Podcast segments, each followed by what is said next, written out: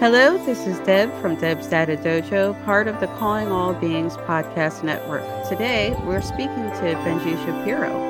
Benji is a friend and supporter of Calling All Beings, as well as many other podcasts. He is an advocate for UAP disclosure and attended the Witness Citizen and UAP secrecy event in December. He provokes thought and provides his insight on the phenomenon, both in chat rooms, on Instagram, and through UFO Twitter. He is also a musician and a Steelers fan. Welcome, Benji. Hey guys, thank you for having me. It's good to be here. Great. We also have today co host DJ, who's the host of Calling All Beings, a retired U.S. Air Force and a yoga instructor, and co host Steph, who's a member of Calling All Beings, founder of UAP Experiencers, and part of the upcoming UFO Disclosure Symposium in Utah. So, welcome to you guys, too. Hey, Welcome, can welcome. I get Thanks, a Deb. amen? That's, Yeah. Yes. I'll tell you Benji, what, it's Deb. so good to see you. It's good to see you too, Steph. It's nice to like see your face, not just like through messages once in a while, you know? Likewise, my friend. Yeah. I mean, I mean, we're on that one chat with the one crew, and you know, it's always nice to chime in with you. But I agree, it's it's nice having some one-on-one time with face to face with Deb and DJ, and yeah, It's good to let's do you a let's. part of this crew too. This is awesome, by the way. Congrats. that's- It's actually, it's Thanks, dripping man. with irony because people usually say to me it's better not to see your face. And I don't know if I, if I should be offended. I don't I don't know how to take that, but you know it's it's fine. we Uh, come we cover all the bases. but anyway, and and Nathan, I think if, if Nathan gets freed up, he's gonna pop on to see you also. And Deb, are you gonna are you gonna grant me some some some some liberty here Yeah. to speak with? Yeah, let me go ahead and explain a couple things to our listeners. First of Please. all, Benji gets to see my face, and no, I'm not wearing pigtails like my avatar. when I do interviews, the people get to see me so that they can see my reactions and know when I'm going to speak and all those lovely things. Um, and the second thing I was just going to explain is that DJ is going to go ahead and do the beginning here today because he may not be able to stay very long. So go ahead, DJ. Thank you, Mom. I mean, thank you, Deb. Sorry about that. That's a Mom. Uh, Benji, my friend. Um, DJ. Love you know, uh, why this was really, you know, important is because uh, you've been very supportive of Cab, but not only Cab, like a lot of different uh, people's shows and, and the community at large. And nothing resonates with us, uh, like Deb, uh, myself, Nathan, uh, Kevin, and and I'm sh- now you know we're just getting to know Stephanie, but I'm sure it obviously you guys have communicated, it's resonated with her as well. So that that that's uh, why I had to make it a, a a point to be here and to honor you. And so, if you would please, um, because you're this this special person who, who's brought so much positivity to the space, can you please tell us about yourself? This is what I'm dying to know. Yeah. Um, well, it's man, that's that's a hard thing to follow because I guess I don't consider myself a special person. I think I'm just kind of a traveler in this whole thing, you know. Um, We'll disagree. well, hey, agree to disagree. I like it. Uh, I, we, we always do that. humble, always humble. Love it. not i just uh i mean first and foremost my passion for music and just connecting with people i think is part of how i got here um so i don't know what do you want to know i mean i I grew mean, up in uh, pennsylvania so- uh, so- i like uh Yes, yes. quote lou i like uh i like long walks on the beach to quote lou you know and Which- kevin Where's the beach And no, I'm just kidding. hey i have family in maryland so i had go. a lot of time at ocean city when i was younger so there's that and i live in Okay. la now so And we, we have our favorite crab cake right next to you there, uh, Debsy Websy. Um, Chesapeake Bay crab cakes. That's something that, that's a force to be reckoned with. no kidding. Um, what is it that uh, th- that became your edict of what you wanted to bring to the space that's so apparent to all of us, uh, but yet is just obviously comes natural to you? um, just seeing that there was a general community for this stuff after I had an experience of my own. Um, through weird synchronicity type things, you know, it's like kind of led to finding a lot more people involved. Um, glad I found the more rational side of people involved. Mhm. That's always a plus. Um, but I just stumbled upon this whole thing, and now I'm here. I don't know. I just I, I'm a advocate of trying to stay positive. Mhm. Um, I've been following like rough, very very rough Taoism for a little while, so I don't know. I, I like um, being able to not worry about others' opinions so much and just try to stay on track. And for me, that's just trying to get this message out there in general. You know, whatever the truth may be, um, I just want to put hopefully the right information out there if I can. It's interesting you're not married to because Deb told me the other day, I hope it's this. And if it's that, I'm going to be disappointed. She's like, You mean you don't have a favorite thing that has to be? I'm like, No, I don't care what it is. But anyway, I um, mean, I think we all have our preferences, you know, but I think we need a lot of more information before we can come to any one conclusion. And to be honest, I don't think there is one conclusion. I, I agree with things. I agree with you 100%, but that wasn't the question. The question is what she wants it to be or not Ah. to be. Got it. Not Yeah, not what it actually so Go ahead, be- Debsy. to be clear, what I said was I think it's all of the above, but I want it to be aliens. Yes, exactly. And I and you you were you were incredulous when I said I didn't care what what the, the answer was. So I think and it's just where there's a little bit of a space between you and Dr. Masters. There's a little bit of a gap there. That's okay. Like a time gap. Ooh. She got folder arms now. Did you guys um, rehearse that? That was too good. no, this is just us. This is just our ridiculousness. Uh, our phone calls might even go- are, are like this sometimes when there's nobody listening. I like it. Um, yeah. Um, and those happen. You know, th- they haven't been as much, but once, uh, maybe once once every two weeks, we'll have a, a phone call like that where we start hitting the stuff up. Um, Benji, so so your approach is this an extension of you uh, that that we see? This is so in your your regular life outside of of the UFO Twitterverse. Um, what you've brought to us is just is an extension of what you're bringing outside to society.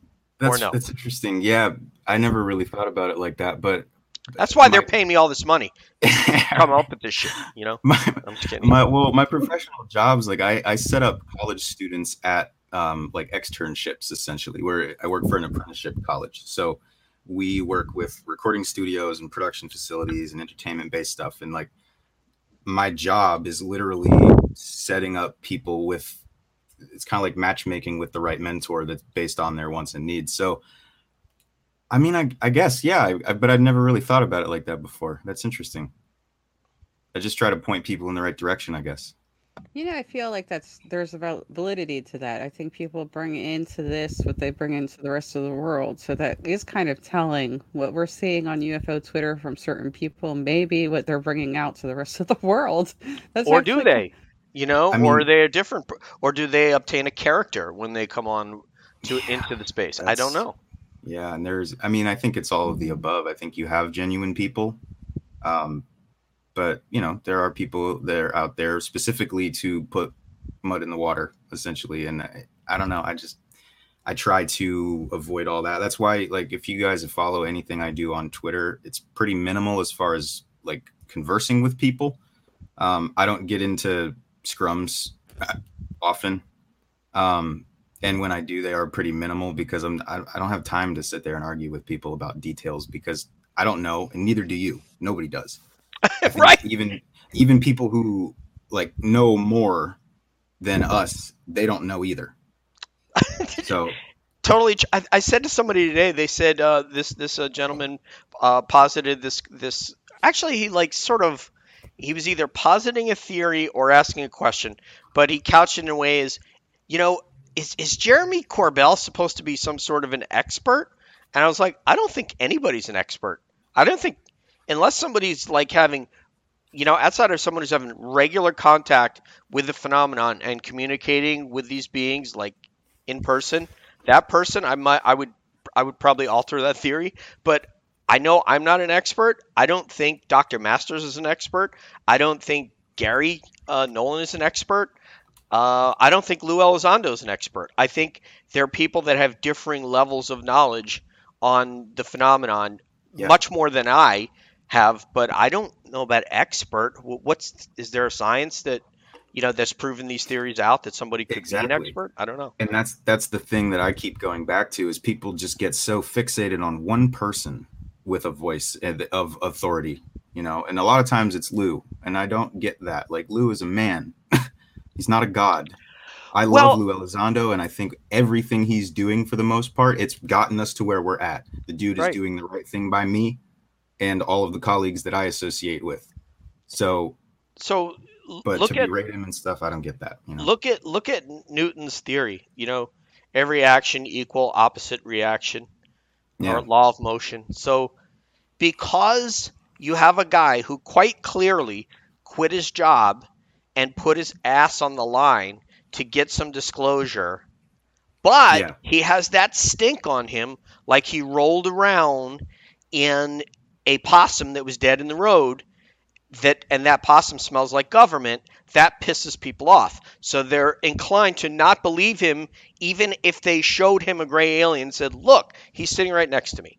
So, so unfortunately, people can't take a set of facts and look at it and say, "Okay, I don't have to say this man's Jesus. This man doesn't say he's Jesus. He just says." I ran this stupid program and I know more than you guys know and and I'm trying to help get disclosure and move Congress. Boom, and that's exactly what he did. So And- do do we have to kiss his feet? Nor do, no, nor does he want that. Because no, if he did, asked for he'd that. be a hubristic asshole, and he's not that. Can I just Exactly. chime in? I don't. I, I don't think Benji's it's your going show, of after. course. Yeah, I don't. I don't want to say. I think Benji's not going after Lou. It's okay. No, No, no, no. No, that no, was Yeah, not not at pointed at Benji.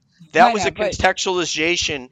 That had nothing to. He knows that. No, Otherwise, he'd be yeah. upset right now. No, Right, but, DJ, but what I'm with you gonna, for sure. but Yeah. what I wanted to postulate to you guys is that it, it's like everyone may be uh, partly um, an expert in a piece of the puzzle, is what Exactly. it is. And That's what I said. I know, and I think eh, Lou probably actually had more pieces together than most people because he was doing this work for a long time and it's with a lot of different people. Some of the He, really seen the files. names. Right. Yeah, well, it's it, it- the point of it was that some people are not going to believe him no matter what he says because he's government. So Yeah. automatically he must be a bad person because the government has in fact lied to us for 70 years. So because Lou is one of them, he can't possibly be there can't be anything good about him or redeeming. We got to try to rip him apart and tear him down.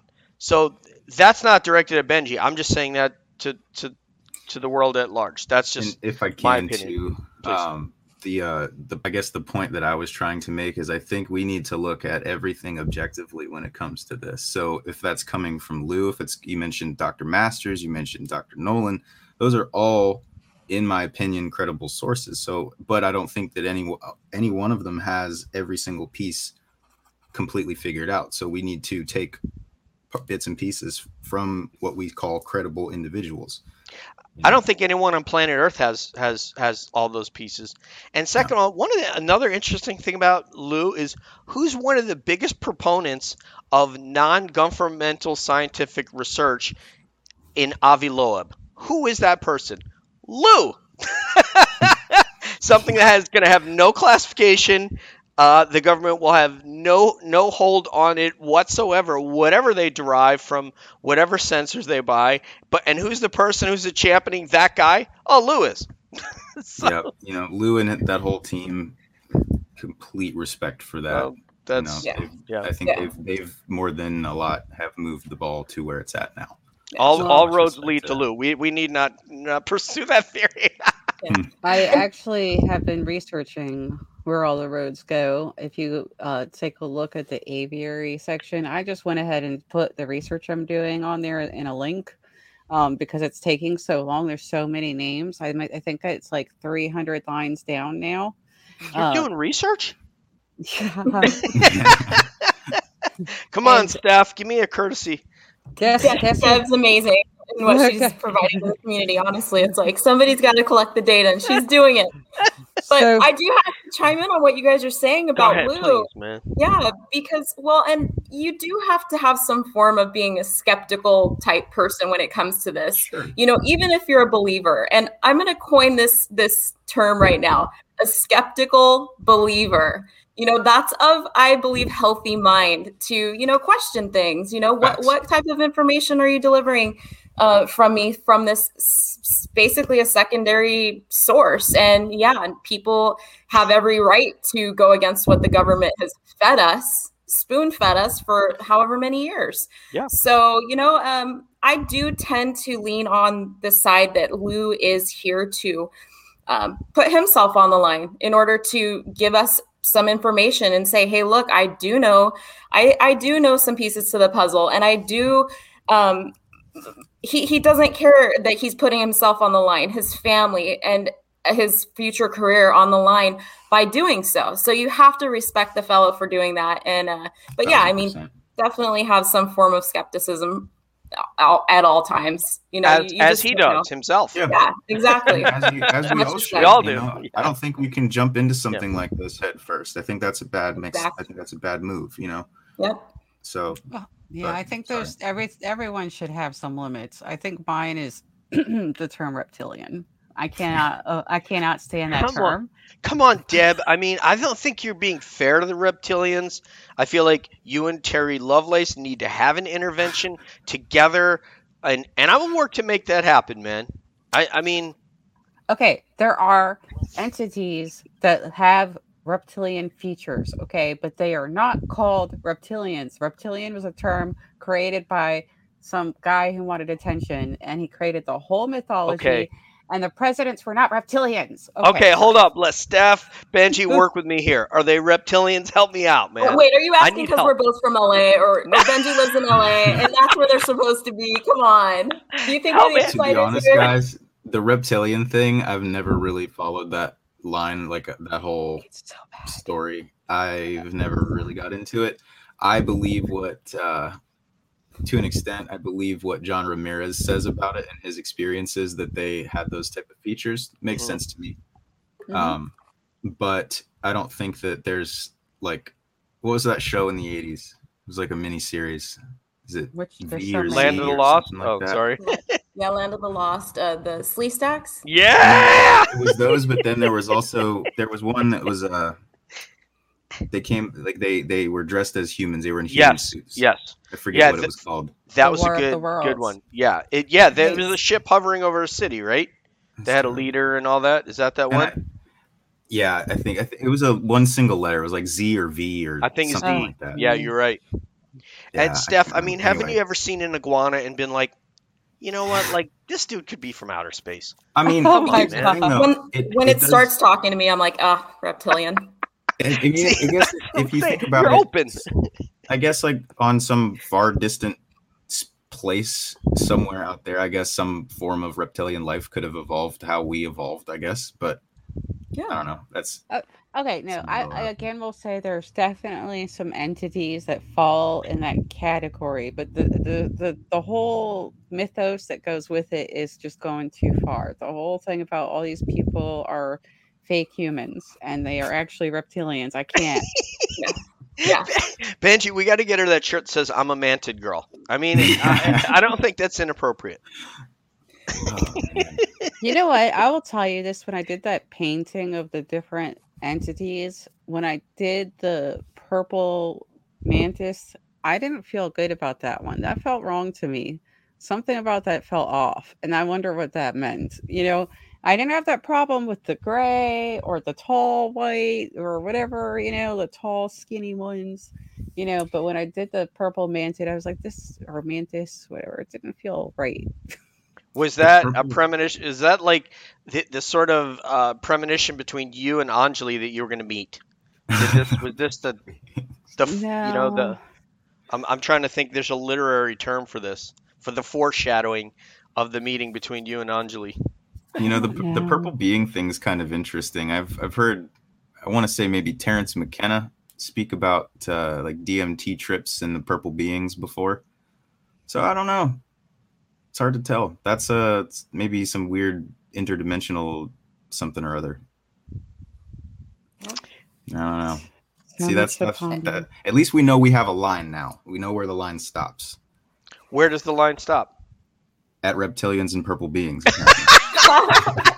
Come on, man. I love my purple homies, man. In fact, I just got the, the shirt I was supposed to wear for the Elizondo show that never showed up, the purple Guayabera. It showed up today, and it is dope. So I'm going to wear it on another episode of Cab, but it is yeah. the purplest thing I've ever owned in my entire life. I'm going to look like Barney with glasses on. I don't know if I own any purple. Maybe I need to go. I need to get on your hmm. level. You need to do a red background for that. They, they both complement each other. I'm serious. Red and purple are like they pop. Steph, I will creative, try to make creative. that happen. You're a marketing genius. I'll I'll do my best. So. I am a I am a fan of purple. It's a spiritual color, and it was also a royal color in ancient China. That is very true. Look true. at that, man. And and as I stated during the show, uh, Bernardo in West Side Story was also wearing uh, a purple dress shirt. So, mm. and Ben's like, Prince, dude, what? they they just made a new version of that. I have to watch it. Okay. Oh sorry. come on, that's like trying to remake Point Break. Like that that's not a, a thing that should happen. That was one of the only musicals my dad was a fan of, so I have seen it. West, it's amazing, right? Mm-hmm. West Side Story, like it's timeless, man. It's like oh, Casablanca. Man, I was huge. I was into musicals when I was younger. My mom worked part time at a theater hometown, so I I was always at a theater. And and so uh, given that, so you're and this could be my last question. By the way, you guys have made me feel ten times better than I did before the podcast started. So, Good. and I, I I really really mean that. I feel so much better right now. Um, Benji, yes, sir. Um, music. Tell us about your your musical situation. What's happening there, please? Oh, I mean, I don't really do much of my own anymore. Um, oh. Just because I work all day, every day, talking about it, living it, breathing it. So when I when I'm home from work, or I guess like clocked out of work, since I work at home, I research this stuff. Mm-hmm. Um, but the music started. I mean, I've always been into music. I was I was a Grease kid when I was like four, so I was I was learning dance moves and stuff back then. But um, wow. when I when I got to like 13, it was guitar, mm-hmm. and then that led into punk rock. Got me into Blink 182, uh, which is probably the reason for the alien thing as a Tom DeLonge. Mm-hmm. And then that led into bands, which led into uh, going to college for music, got a bachelor's, and now I work for competition of the school that I went to. So it's funny how it works out. Mm-hmm. That's yeah. a that's a beautiful thing. I was trying to tell, I was telling like Frank and Charlotte, uh, who you'll see on the British Invasion episode we have coming up. Frank is UFO thinker. Um, he's toured with a band. He showed me uh, some photos of he and his band at gigantic venues, and now uh, he does uh, scores for musicals, and nice. he teaches students. And yeah. Charlotte also teaches students and goes and gigs. Both of them gig. But what you guys do, that level of service to not even to like your country, like to humanity. When you're when you're teaching music, it's like service to humanity because it's the beauty that we have you know, every soldier that's in combat, when he's alone or she, what are they doing? Listening to music. How do they calm down? They listen to music. How does everybody soothe themselves? You know, it's it's music. So what you're doing, you know, what all of you are part of, and I mean, you know, my UFO Twitter friends, musicians, Sean Rosh, you know, all these different uh, folks, Frank, Charlotte, yourself, is it's an incredible uh, service that you're giving to humanity. So I, I thank you as somebody who can barely pay, play the drums and basically just be a meathead. That's kind of what I'm best at. So I have to comment also. You'll be interested in if you look at NDEs or um, interviews about NDEs that are available on YouTube. Music comes up often as a hmm. tool for um, higher learning and understanding and movement apparently during NDE experiences. I find it fascinating that so many creatives are somehow fixated by this phenomena. We all kind of find ourselves asking questions about it. And the weird part to me is it's it's almost like we're all trying to speak a language. And that relates to me with music in particular because that's like the one universal language I think everybody understands, even if you speak a different dialect. You know, it's like you. I mean, I listen to a lot of reggaeton music because I'm in Los Angeles, so I I don't I don't speak Spanish. You know, I my Spanish is very bad. I can get like I can probably understand what somebody says if I really listen, but but yet I I love that music at the same time. Um, and it, something has to be said for what music is. It's frequencies, right? At the end of the day, it's all frequency related, and you I mean you could go down a whole rabbit hole with frequency and vibration and energy and the way the universe works. And I mean, that's Nikola Tesla 101 right there. It's the three core secrets. So I don't know. There's definitely something to be said for all of that, for sure. One of the um, interesting uh, things, you know, and a lot of people are saying, you know, they talk about frequency and the phenomenon, but what, what you said about musicians is when you get two musicians of different nationalities and you put them in a room and they begin to play and they will communicate with their instrument and with their eyeballs and then they just form a bond, even if they don't speak the same language. Kind of like you know when the Beatles went to India and started playing around with Ravi Shankar and sitar and all that. So I'm fascinated by it. But uh, I'll uh, wrap up my piece here and turn you over to you know more capable, more interesting, and frankly better looking hands uh, than myself. Uh, but uh, uh, on behalf of all of Cab and I think a majority of uh, UFO Twitter that's aware of you. I want to say thank you to you, Benji, for um, you know because w- when you go out to sort of make some artwork here, you got to think of okay, why am I doing this? All right, I'm doing it because I want to create something funny uh, and interesting, and I want people to want to come on and talk. But I don't really count like subscribers or care or about how many people are following and click, you know, and all that stuff more just that people are are enjoying it and getting something out of it and want to come and talk to us. And the fact of the, what you do motivates us to like, okay, yeah, we're we're on the right track, so we'll we'll keep going with this because it's resonating. And if it didn't, we'd just be like, all right, you know, forget it. We don't need to keep doing it. But so thank you very much for bringing that positivity and encouragement to us. No, dude, thank you for what you guys do, man. You know, I think you guys are a unique little part of this community in my opinion because you guys all come from different backgrounds. You know you guys have different opinions on different topics within this whole thing and that's like i said earlier i think there is a lot of different things out there. So the fact that you guys kind of accumulated the way you did you know you have kevin for your your uh, humor. Mm-hmm. you're the intel guy. You got your you got your service background you know, I mean, Steph, you've got aerospace on lock. Deb, you're a phenomenal researcher, and I think you and Nathan both have um, like psychology backgrounds, right, or like something along the lines of that. He's um he has a theology background. Okay, so, so he, he's, he's coming in more on like the like I guess the religious complex side would, of things. I would say he and I cover psychosocial, but Kevin has that too. He has a psychology background. That's right, because he he works with um he works with kids also. That's right. So again, you know, it's just what you guys are doing is really awesome because I think any if somebody can't relate to your guys' channel, like what do you what? There's somebody for everybody, you know. That yeah, that was know. the idea. That's, that's that is you know, and also I want to mention our two secret weapons, Shane and Allison, because you've probably only heard them on one or two episodes uh, with us, The Secret Knowledge. But yes. Shane and Allison also have a theological background, also uh, taught uh, English at college.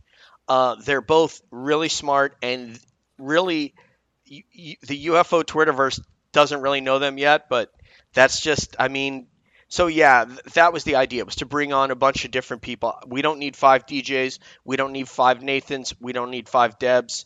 You know, uh, we might need five Kevin. I'm, I'm, just kidding.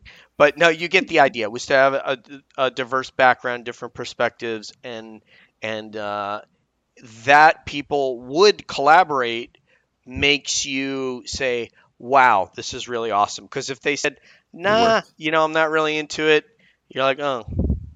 It worked, man. Definitely. Right, so, so thank you so much for for being that motivation, Deb, Steph. Have fun. Be nice to Benji.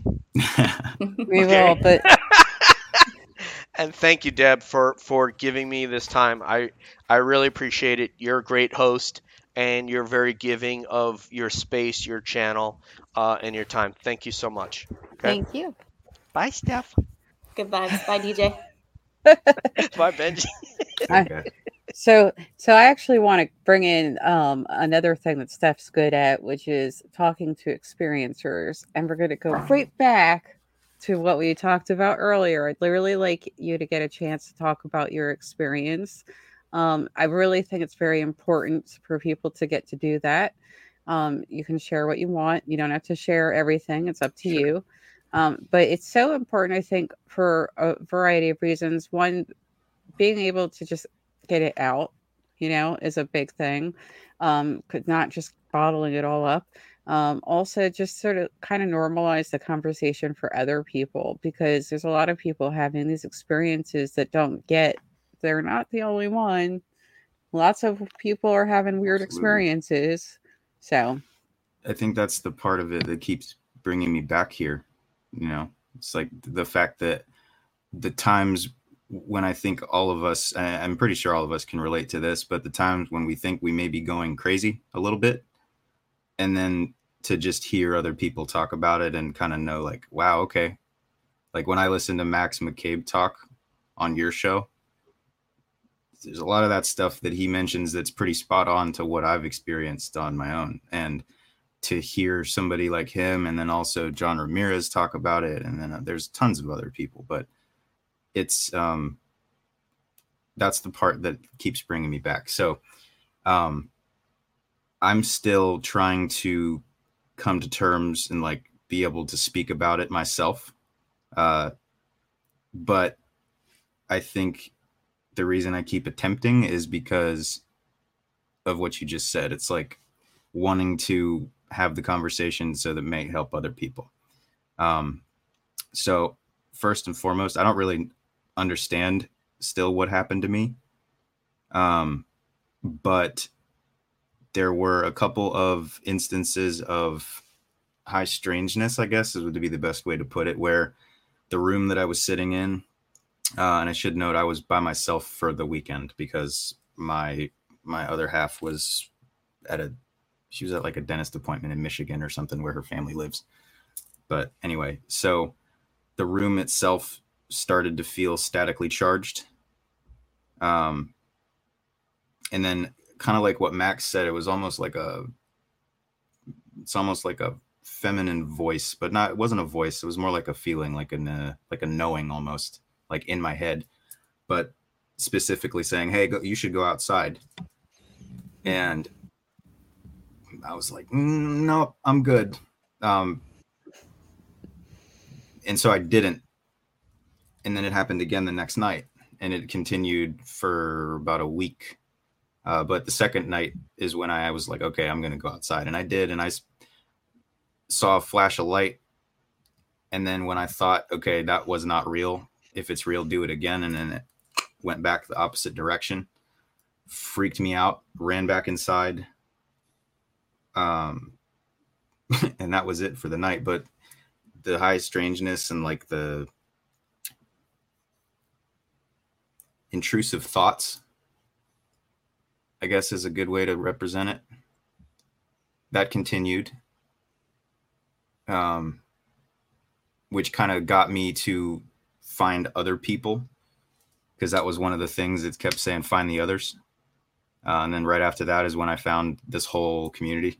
Like uh, found Vinny, I found you, Steph, I found Priscilla, I found uh, Dan Z, uh, a couple other people like uh, James E. and Dolly was another one. Um, but then about a month in, it was starting to kind of fizzle and fade. But I had gotten into meditation, which I can get into that stuff later. That's a whole other thing.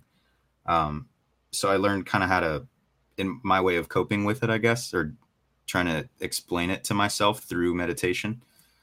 Um, and I'm leaving out a lot of detail here, but it uh,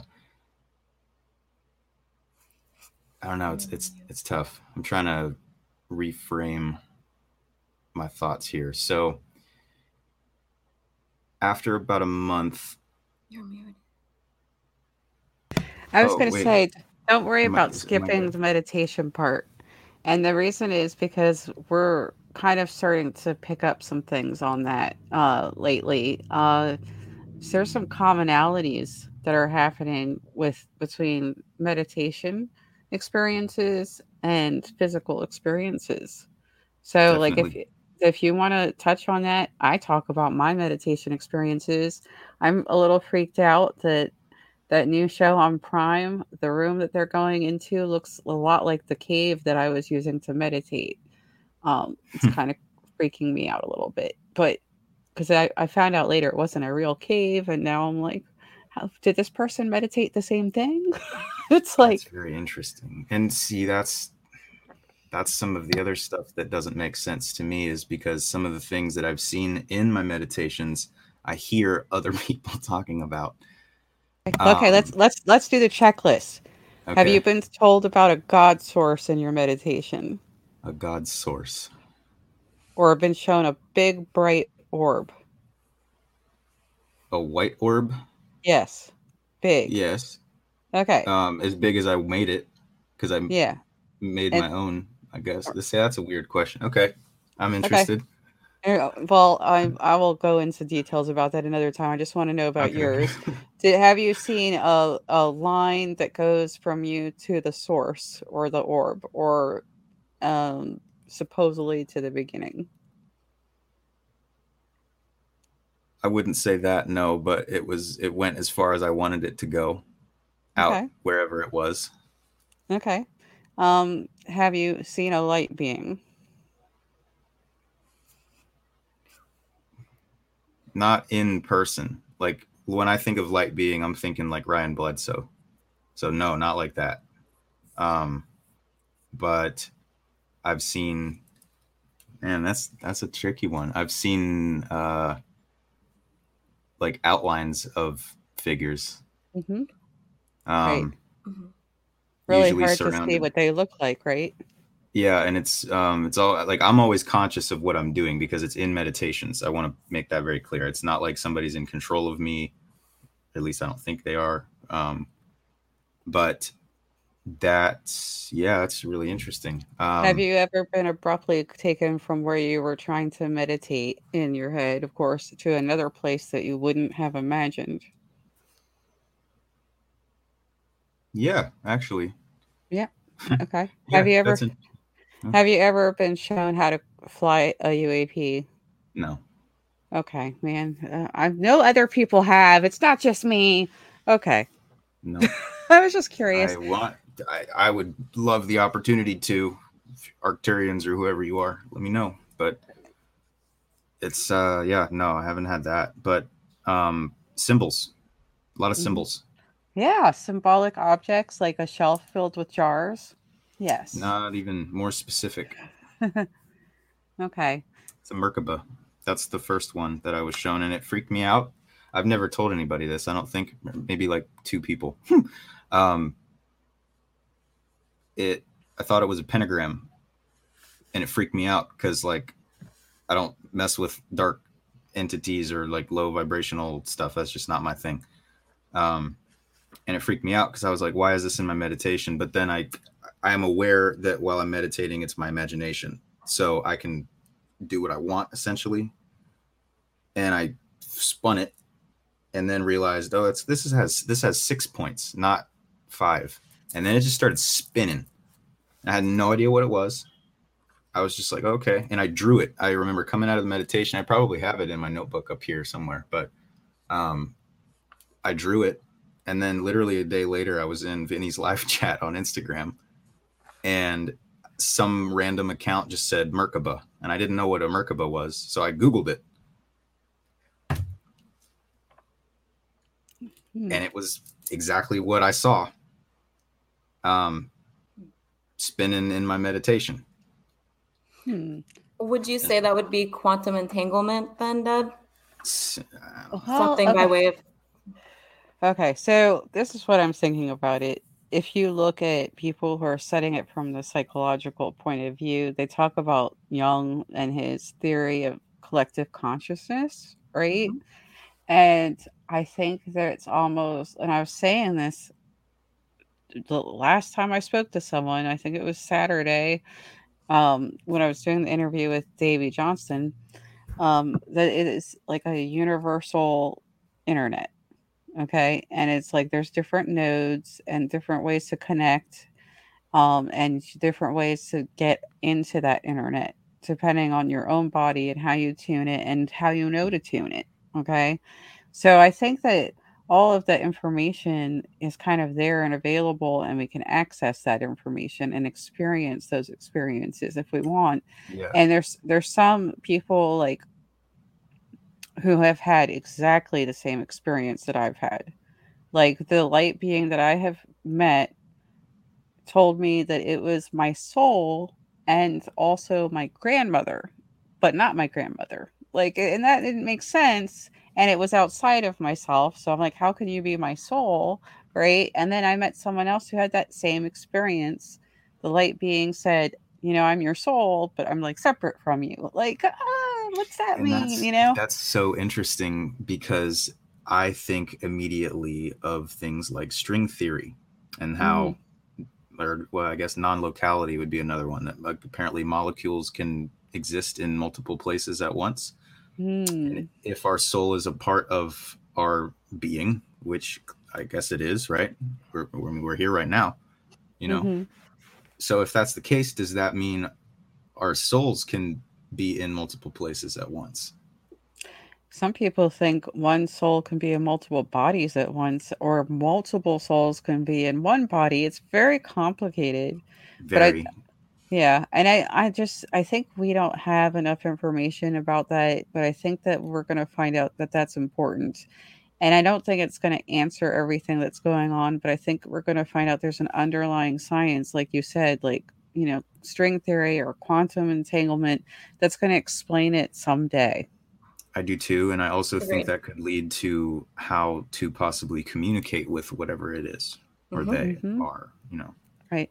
That's and I, take, I that's why I got so excited when Garry Nolan came out because I felt like he was touching on what I'm thinking is going on. That there's science here explaining how our biology is connecting to this, and I really think there's something um, tangible that's measurable about some of these things that people call woo. You know, and I don't think it's all just woo. I think it's there's science there. so. I think also something has to be said for the woo and how it crosses over to what the ancient people used to believe.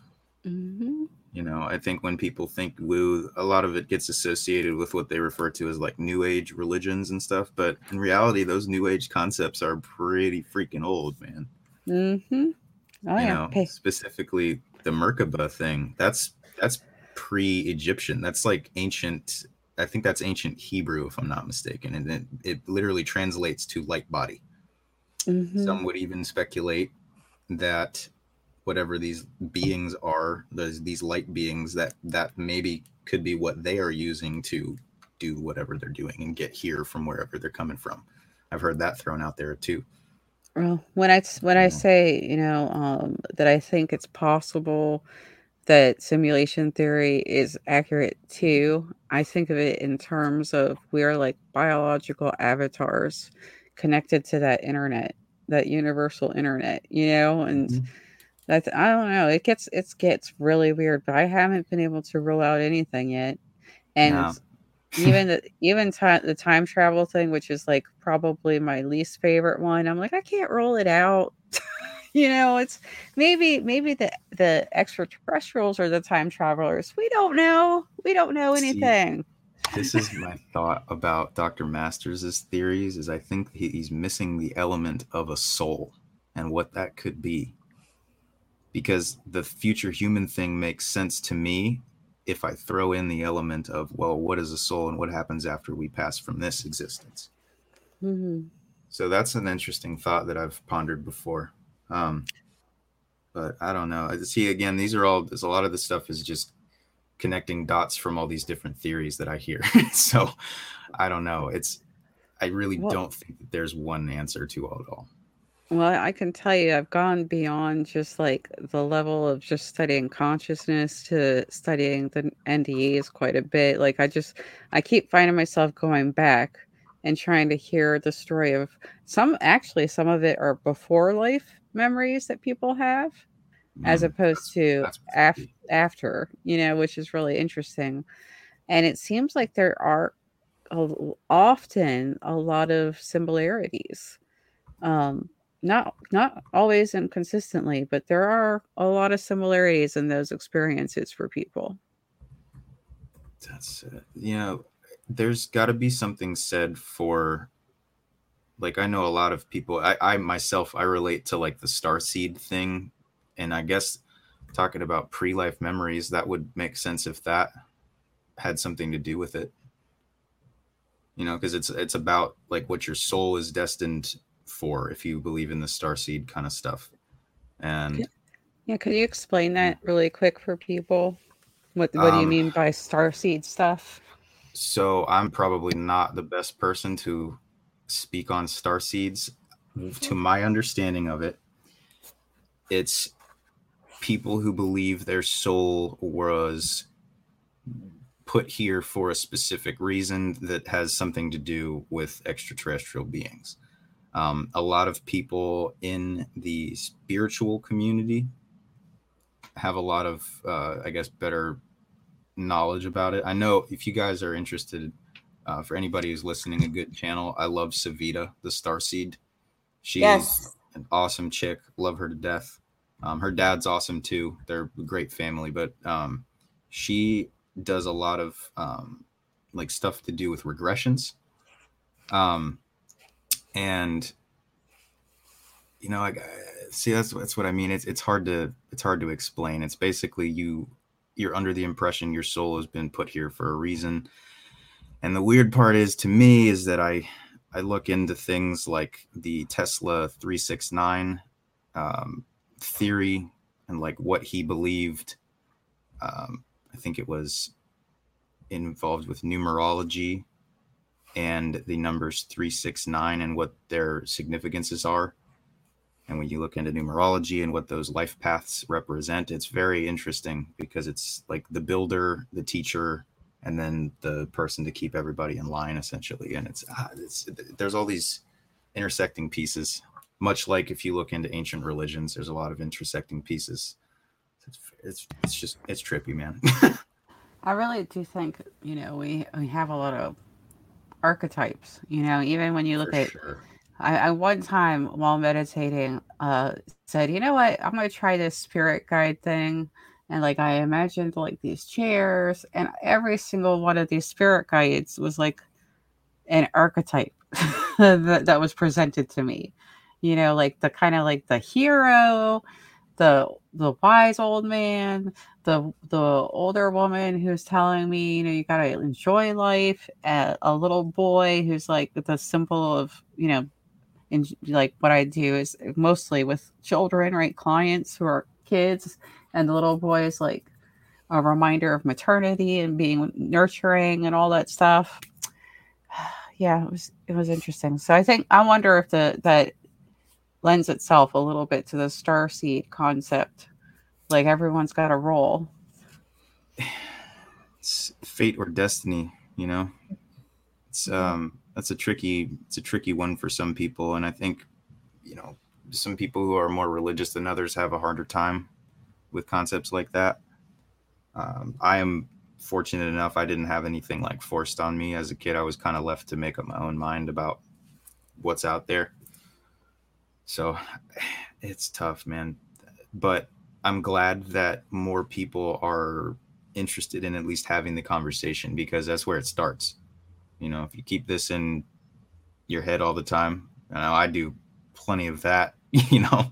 Mm. Um, I don't know. I, like I said, I just think it's it's nice to see people finally having these conversations and not being so nervous to talk about it as much as they were before. Mm-hmm. So we're going to go back a little bit back into your experience. Um, I know sure. that Steph is more familiar with the experience you had, so I'm going to let her chime in on um, a question that she had about it. Definitely. Yes. And so, Deb, I know you know a bit about this as well, and maybe we can find some light through some of your listeners. But the uh, topic of auditory illusion has come to light. And Benji, I went back onto your um, experience, and you mentioned in your testimonial that there was some slight sort of ringing in your ear after having viewed the UAP. Now, a lot of people do have some sort of a paranormal after witnessing UAP, and I am just connecting all these dots with what you had witnessed. And what I found even more compelling was that you had heard specific notes, and coming from a musical background, you can actually relate these almost these musical these sounds to keys. And you specifically said uh, a key of C and sometimes the key of A. Now, would you somehow relate this to some type of a code being spoken through to you um, not specifically binary code but some form of a communication has that ever come to your mind so i've never really inter well see communication is interesting because that the ringing in my ears still happens um, mm-hmm. i have never had any hearing damage. I'm actually my ears are trained. Like I, I did that in college. Like so, I take very good care of my ears. In fact, so I, it's I don't think it's tinnitus or anything like that. Mm-hmm. Um, but yeah, it's uh, it's always the key of C and then A, which which the key of A is 440 hertz. And to my knowledge, I'm pretty sure that's the frequency they say that Earth resonates at. Nice. Or something I mean, like that. I think that's something to be studied. You know, I, you might pass it off and go, "Oh, yep, I noticed this is the key of C and key of A," but these are some things that you need to document and take note of and compare them to other encounters. So, I find that to be an in, very intriguing piece of information. So, what I do find interesting, if I can add really quick, um, I notice it when I am having specific thoughts about um, certain aspects of this whole phenomena. Like when I, like, for instance, it's happened a few times when I have been on specifically FaceTime with some of my, I'll just say military contacts. Mm-hmm. Um, the ringing will start and then my FaceTime will start glitching. Interesting. So yeah, uh, yeah, I don't know, but um, yeah, I, that's interesting. I'm gonna have to start notating that more. yeah, for sure. And I don't think that that would be some form of Havana syndrome because that's like a directed, like electric force towards. I, I am not explaining it right, and I don't want to explain it wrong, but it's not. It doesn't sound like a form of Havana syndrome, so it could yeah, be something else. And I mean, I'm not really anybody that's gonna cause an issue, so I don't know why anybody would be targeting me with energy. It. Exactly. Exactly. Yeah, you wouldn't be the one to direct energy towards, but the military have been, you know, targeted. So it's interesting that you had had that after having spoken with military friends. Okay, so I have a few things to add. Okay, here we go. The first one was the first time I heard about this was when we spoke to TJ Allard, and um, someone who knew a little bit more about it told me to look up Frey effect. Mm-hmm. And there is a concept that um, when you're exposed to electromagnetic technology, you can have auditory. Um, I would say they're more like, uh, I guess, hallucinations. I guess is not really the right term, but you know, we can go with illusion if you prefer. Um, but you can have auditory experiences. TJ Allard spoke about after he was on Skinwalker Ranch, he was hearing music hmm. for for some time. Um, so I, you know, I think that's really interesting. But what really struck me while you were talking about the different notes is that the creator of the Ariel School movie that just came out was just talking about there were different notes that these children heard. The buzzing he, sound. and he said you have to be careful about a certain note. Once you hear that you better get out of there. Um, and i mm. he didn't want to elaborate on that. And there were some other things he hasn't elaborated on but there there were notes just like you were talking about so there's something going on i think um, steph do you want to add that piece that you just mentioned um, the I'm sorry, which other piece am I supposed to mention?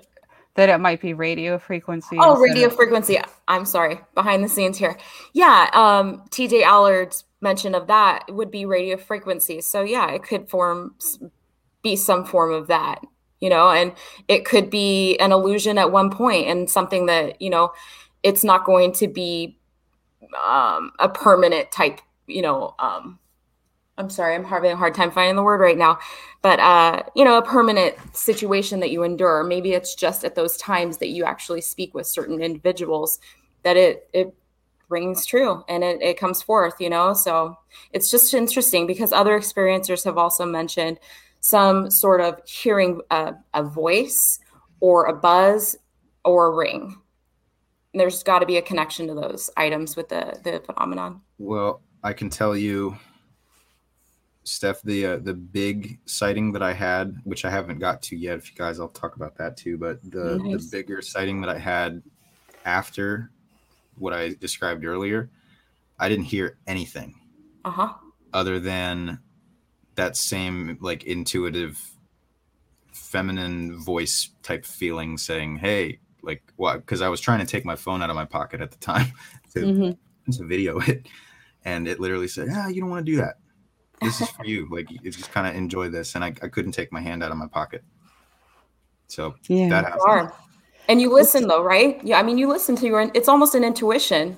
Yeah. From what it sounds see, like. Here's right. the thing. This is the part that I've gone back and forth with myself for a while. I know what my intuitive voice sounds like. Mm-hmm. I talk. I mean, I I have internal conversations. I think like we all do. Right. Um, that was not the same thing. No, it was uh, clearly a woman's voice that you heard. Yeah, and it wasn't one that I was necessarily familiar with, and it wasn't like I said, a voice was not the way to describe it. It was more of a like a thought in my head, but I already knew the answer to. I don't know how to put sure. that. Well, if yeah. it reassures you, one time I was oversleeping for work, and at the time my back was hurting. I was actually on the floor, and I suddenly heard a female voice that seemed to be like standing over me, telling me to wake up. And there's I had no idea who it was. There's there was no woman that I knew who had that voice. And I and I of course woke up because I was like I was gonna and then I found out I, I was almost late to work. Um so yeah, there's I've heard about this this female voice from other people too. I don't know if it necessarily matters that it's female, but you know, it's interesting. Other people have had this experience. So this is a weird question, but have you heard if those people felt like it was a green aura or a green energy associated with it? I've had someone that had noticed a green orb, and having after seeing the green orb, they witnessed a physical light being of their deceased grandfather. So there was a hmm. connection, but in a different phenomenon way. Interesting. Okay. They hadn't That's mentioned great. voices, but no, and also, yeah, Benji, um, excuse me, they, they they may have just not come forth to tell me yet because those are kind of things that people do hold back on disclosing because they don't want you to think something otherwise that they're you know they're hearing things but there is a connection that i'm finding with these items. So I'm, I may just go back and go ahead and ask them. So good idea. I do think there's going to be a lot more connections to things than we would suspect ahead of time. You know, I think when I when I've talked to Priscilla, I just really get the feeling that we're touching on a lot of the same issues when we talk about things like spirits and ghosts that then when we're talking about this aspect of the UAP phenomenon. We're mm-hmm. touching on something that's happening that we don't understand fully and it may be something super weird and here i'm just going to say what i'm thinking okay what if if we're biological avatars right we were never really ever human. The avatar is human right? And all of those spirits and stuff just get plunked into these bodies you know?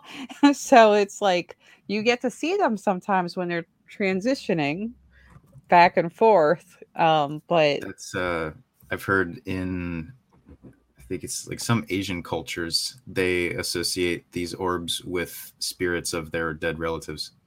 That's not uh-huh. something I've. That's not something I'm unfamiliar with. That's interesting. Yeah, I actually I spoke to a medium um some years ago when my husband passed and she told me that essentially we're orbs on the other side. And like when she hmm. said it I could envision, you know, different colors. Like for in that case it was like blue, you know, but um but she was saying that we're orbs and when you listen to John Ramirez talk about uh, his experience with Whitley Strieber, he talks about orbs and when you talk to um, people who have um, UAP experiences, a lot of them are orbs, you know, and there's what mine were. Right. And people who are doing ghost hunting, what do they say? They say that, you know, sometimes they see an orb and then they have the same electromagnetic experience. And then here's where things get really freaky. I know someone who um, had a, um, you know, those balls of lightning that people are skeptical of go into his house, and then move around in what seemed to be an intelligent way. So even ball lightning is an orb. So like mm-hmm. it crosses all things. mm-hmm. That's, t- that's oh. tough. Oh, and religion has the halo. Yeah. Yeah. It's yeah. it pops up and that, that goes back to um, the archetype thing you mentioned. Mm-hmm. I think that we are in a lot of cases describing very similar, if not the damn same thing. Um, but we're just kind of talking about it from an interpretation that makes sense to us. Um, mm-hmm. And that goes that can go into like what is reality at that point is because my understanding of it is that it's when we all agree on something being a thing then it's reality if we all can come to a same consensus on yes this is the way this is okay then that's reality Mm-hmm. So what happens if all of us start talking about these things and agreeing on what they could or could not be at some point? What happens then? Then we're all avatars, like Deb said. Welcome to the simulation. right. so, so things that are going to get, you know, some people are studying uh, this like catastrophic view, right? And they go really extreme with it. And you don't even have to go that extreme. People who study the planet and the um, geomagnetic forces on the planet say that they're changing, right? So, what if all these people who are like getting this sense something's going to happen, something's going to happen, are picking up something that's happening with the planet? And it really is messing with these frequencies that we rely on to be in this simulation, right? What if it's messing with our ability to connect to that universal internet of energy and consciousness? You know, what if everything is about to get a little bit weirder? as the planet yeah. changes. Again, if you look back into like Eastern religions and you look at uh, like Hinduism, for instance, they talk about the cycle of the yugas. And mm-hmm. I'm pretty sure we're about to be at the end of the Kali Yuga, I think, or something of that nature. I, I don't remember exactly off the top of my head, but mm-hmm. That's another change. And then you can look at uh, people who claim what the age of Aquarius. I've heard that as well. Um, then the Mayans. about Book of Revelation. Yeah, the Mayan yeah. calendar, all of it. You know, yeah. it's, it's, it's interesting. Yeah, I was watching um some things about lost civilizations, and there's been at least three major, just abrupt departures of civilizations in history, and one of them was the Mayans. And it, like they, I don't know if they saw something in their calendar and they're like, well, that's it. We're just gonna leave all these temples and get moving. I don't know, but you know, something happens, and then you know even even outside of that sometimes things happen to our planet and in nature that are significant to us um, and that we have to learn to adapt with and when Lou Elizondo was talking about 70,000 years ago, I went back and I found out this um, incident happened where there was a natural disaster and the population of humanity dropped down significantly, possibly to one to 20,000 people. And they hmm. had this is all speculation no one was there right? So it's all speculation. But they believe that at the time we had something called a genetic bottleneck, right? Because of a natural disaster. So it completely changed humanity in that instant. yeah. And I mean, look at all these different uh, like ancient texts that depict floods. I mean, it goes back as far as we know. There's been events of that kind. And scary thought, in my opinion, I read this recently that if you were to sum up the basically known recorded human history in a 40 year time span, that we really only know about five minutes of it at mm-hmm. this point. So right. it's, it's, hard to tell, but I think that there may be something to that. Um, which also in my mind it gives new kind of thought provoking thing to like the term uh, the veil is thinning. Mm-hmm and when I was I was listening to you say about like a, a, catastrophic event type of thing, and like I don't know if necessarily that's the case, but I find it interesting that so many of my friends, and I'm in my late twenties, so I, like you know I, I talk to a lot of like late twenties, early thirties, a lot of people in that age gap, and like we all for some reason feel something is coming. Whether it's on a spiritual sense, whether it's politics, whether it's just the state of I don't know Russia and Ukraine and now China and Taiwan or whatever it may be, it's, that something mm-hmm. is coming. They all have that consensus. Um, and then there's us, and we think something's coming. So well, it's, it's hard. Interesting. It's very interesting. yeah. it's interesting because experiencers are saying it for sure. They think something is imminent right and i and i have felt that before like even started talking to people about my experiences i try to kind of say you know i, I think something's going on guys. Yeah and then yeah. and and i didn't come into this for the same reasons a lot of other people did. I had no idea about the uh, article. I didn't know about unidentified. I didn't like i i didn't have cable anymore so it was like not even I still don't have cable. Right. Like i have um internet but like I there was a lot of stuff I didn't know about. I didn't know about I had I heard about the report, but I still didn't start getting into this until after that. Okay. And it was like abruptly, I have to do it out of the blue. Years after I saw the UAP, years later, which by the way I reacted to with eh, you know, oh it's a it's a UAP. That's yeah, nature for you. It's interesting. I've looking back on it, I've seen some other ones that I couldn't explain prior but they didn't affect me at all the same way that all this stuff did last year. Yeah. So I, yeah, I don't know. That's that's interesting though. Um I I know to me it's nature. But like so I I just felt recently like I had to do this. And like I when I read American Cosmic and she talks about the calling, like it made a lot of sense right to me and I and I and I said that to her in a talk space. I'm like, what you said about the calling made sense to me. I feel like that happened to me out of the blue. Had to do this. The book encounter. That was it for me when I read that line in her book. Yeah. I was like, oh, okay. Well, I guess I'm having one right now. So that's cool. Yeah, I mean, I, I think of it as a reference, but I don't think I've had the encounter yet. But uh, there's a book I'm supposed to read that I'm kind of wondering if that's going to be it. Interesting. I don't know.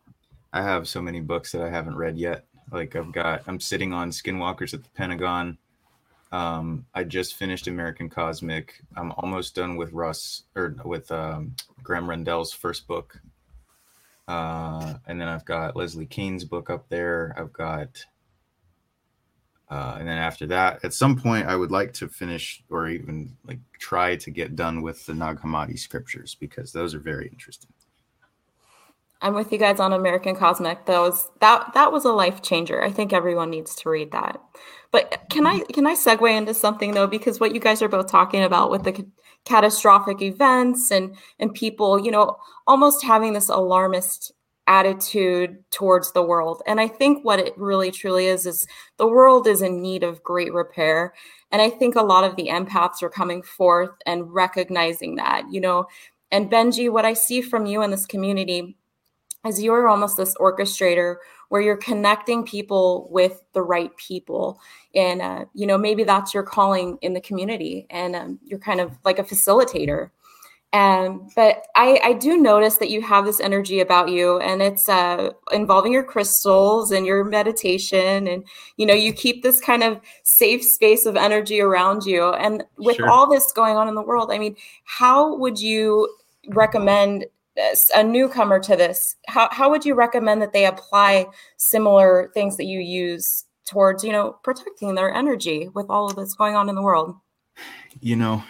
Um the crystals and stuff they they they do it for me personally mm-hmm. um i don't really know why because that was something that kind of came with all the synchronicities that happened after um i stumbled upon a book about crystals recently after it happened and i just i don't know i felt com- like complied to get it basically and so i read it and got into all the stuff but um i think it boils down to you more than anything. I think the crystals you can look at them as a placebo effect if they work. Cool.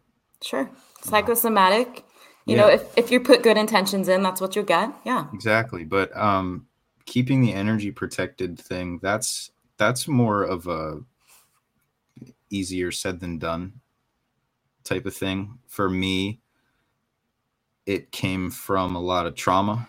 Um, I lost my dad a few years back, so since then it's, it's you know it's been little difficult some mm-hmm. days, but uh, I think after a while, it just came with understanding myself more. Um, so I guess to protect your energy, I recommend meditating for 10 minutes a day, mm-hmm. at least. That's something that I think anybody can do is take 10 minutes and just sit there in silence and kind of reflect on what's going on in your environment around you. Um, yeah. I think also opening yourself to simple mindfulness like that allows you to notice outside things as well. Right. Um, which, you know, if you're seeking, I guess, connections from elsewhere, or like you want to tap into what some people say they're tapping into, mm-hmm. it could be a way to a good way to do it. You know. Yeah. Yeah. Um, I don't know. That's a tough one. I just I try to not worry about the repercussions of what I say and do because I try to do and say things that are, I guess, just true to me at the end of the day. Mm-hmm. I don't know. That's I don't know if that's the answer you want, but it's it's a hard question to answer, I guess. No, how would Benji want to be treated? So that's how you treat the world. That's yeah, that's pretty cool. Pretty and we're much, not per- yeah. nobody's perfect. We we've all got flaws, but at least we can try to do you know the best that we can. So that that's great advice for the listeners. But um for those of you who are interested in crystals though i do recommend mm-hmm. grounding yourself with black tourmaline is nice. Um if you want a little bit of energy and stability to like being able to simply get shit done pyrite's a good one for that one. Um I can go on and on with that stuff. Yeah, yeah. Nice, I would. Nice. I will. I will say that uh, we talked, Steph and I, in um, an interview recently. We talked about how most of the time we as humans don't really get to connect to the planet, and when you bring in a crystal or bring in a rock, you know, you can call it what you want. You're you're bringing a, a piece of Earth that's pretty mm-hmm. old, mm-hmm. and you're putting it in your hand and touching it and making that contact. So there's something to that because there's days where I'm not touching the earth at all. Like most days, actually, it's really sad. like I'm yeah. not. I'm. I'll go up and touch my plants sometimes because it's like the closest I get. But you yes. know, I'm. I have shoes on my feet. I'm not putting my you know feet to the ground. I'm on traveling from my house to my car to work. You know, to someone else's house uh, or to you know my clinic whatever um, i just really don't get a lot of time with the earth so the crystals can give you that a little bit too. Definitely i mean for me and steph you're a california girl i know you know it's like it's concrete out here. Yeah i mean you got to go out of your way to find grass and when you do it's mostly dirt you have to go out of your way to find peace. Yeah. More yeah, importantly, so, you know, we've got helicopters flying 24 seven, fireworks, yeah. all the, all of the above. So you really have to, you've got to find your peace. Yeah. I, I understand Benji. Yep. I think, so, I, we made big mistakes, unfortunately. I think as humans with what we were supposed to do. I do just, too. I I refer a lot back to like native culture, honestly, and I'm learning more and more about that on a day to day. I'm I'm learning a lot about the Lakota culture and like the people in the Dakotas and just their way of life. And man, pardon my French, but we done fucked up on the things. Yeah, I just look at like every other animal on this planet. They get it. They're supposed to get food. They're supposed to find social outlets and interactions with each other, you know, love, right? Or bonding or whatever. And then they're supposed to sleep. And like we, or, you know, sometimes they even play. You see, like dogs love to play, right? You see wolf pups play, you know, monkey babies play but what do we do? Like we drive, we pay bills, we watch the news, we like we constantly feel like we have to be doing something. Like I cannot just sit and watch something. Like mm-hmm. I was watching Carl earlier, mm-hmm. Carl vibe. Mm-hmm. I, I, was, Carl. I was still, Carl but I can't. I couldn't just do it. Like I was doing five other things at the same yep. time, and I'm and I'm like, why can't I just watch it? Why? Yep. Yeah. Yes slow it down and ground. you know, I find yeah. it difficult to even sit down and read a book nowadays. Mm-hmm. Mm-hmm. Yeah, I mean, well, Audible has made it almost lazy for us to do that, and we need to exercise our minds. I mean, we need to connect. We need to connect the words with our brains, and you know, keep our our brains strong. And that does kind of weaken it in some sense. I yeah, agree for sure.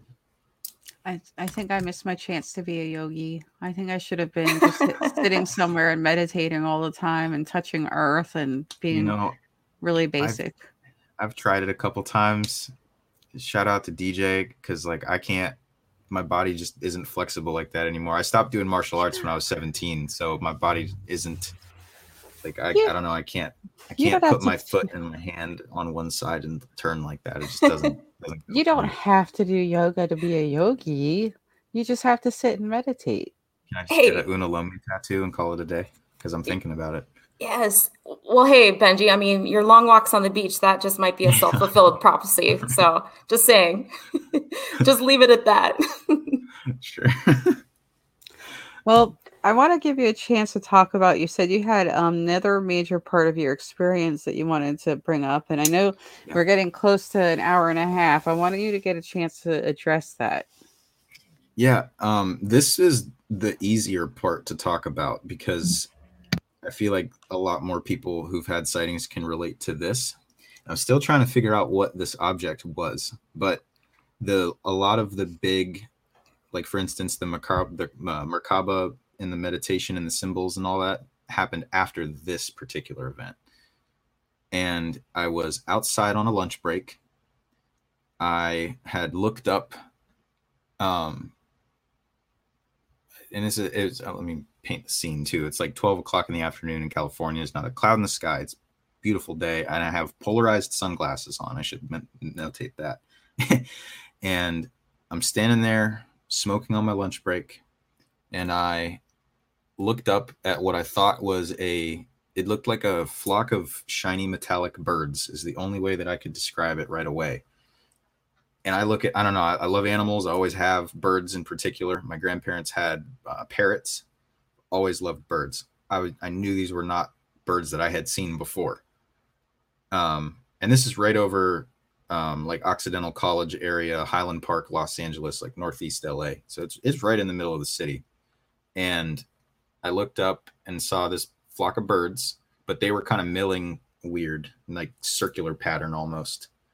And I noticed there were some bigger ones kind of like in the whole flock. They were like two that were a little bit bigger. And I was like, oh, that's weird. Okay, cool. And then I continued what I was doing. I took another drag. I looked at my phone. I'd say another like 30 seconds to a minute went by and I looked up again, except they were gone. And I knew like how far I had of my eye line, there's no way they could have just disappeared unless they went over the house. And so then I cocked my head back up and I caught them what looked like circling around the two bigger ones, but then they formed into just two solid things. And they were these white silver orb, not quite balls, but like oval shaped, and they were just hovering there, but lower this time. Um, at first, I'd say probably 10,000 feet. When they were by themselves, it was more like five to like five to 8,000. They had come down further. And but now they're right over top of my head. They weren't out in front like they were. So I had already been like experiencing some weird stuff. I had already seen a light in the sky a couple days prior. It was, it was a weird time anyway. So I tried to get my phone out of my pocket and film it. Except when I went to reach, that's when um, I should say that that voice hadn't come back since the first week. Now it came back, and it said, "Don't do that. This is this is like just for you, basically. Um, just watch." And then I couldn't even take my hand out of my pocket, and like I, like I didn't want to anymore. That's the best way to put it. It's interesting. Um, um, a lot of people come to that comment who have experiences that it's very personal that it yeah. it's it's for them and like they that's why a lot of people end up in that we don't care what the government says state yeah, i'm at that point now like i already have my kind of disclosure i guess so you know mm-hmm. caveat for a second Sean Rash asked me that question, and he I think he was one of the first people that I ever spoke to, like on a on a chat or on a on a podcast or anything. He asked me what I thought disclosure meant, and I think I said something along the lines of, "Well, I guess it's when the government says it is." But I've thought about it since then, and for me, I've already got mine because I already know there's something else out there. Yes. So I guess that's the right answer for that. But um, yeah. I wanted to finish the one thought when I left. Uh, okay, so f- sorry, I couldn't take my hand out of my pocket, and then I watched them for what I thought was ten minutes, and then they kind of just drifted and just disappeared out of out of sight. The other thing I thought was interesting was that I I remember I was able to look out of my lenses, and I couldn't see them as well without the polarized lenses against the blue of the sky. Um, and then they disappeared ran back down because we have a right outside my front door. There's like steps that go up to the upstairs units. So I had ran down the stairs into my door. My girl was in the back room working, and the first word out of her mouth was, "What took you so long?"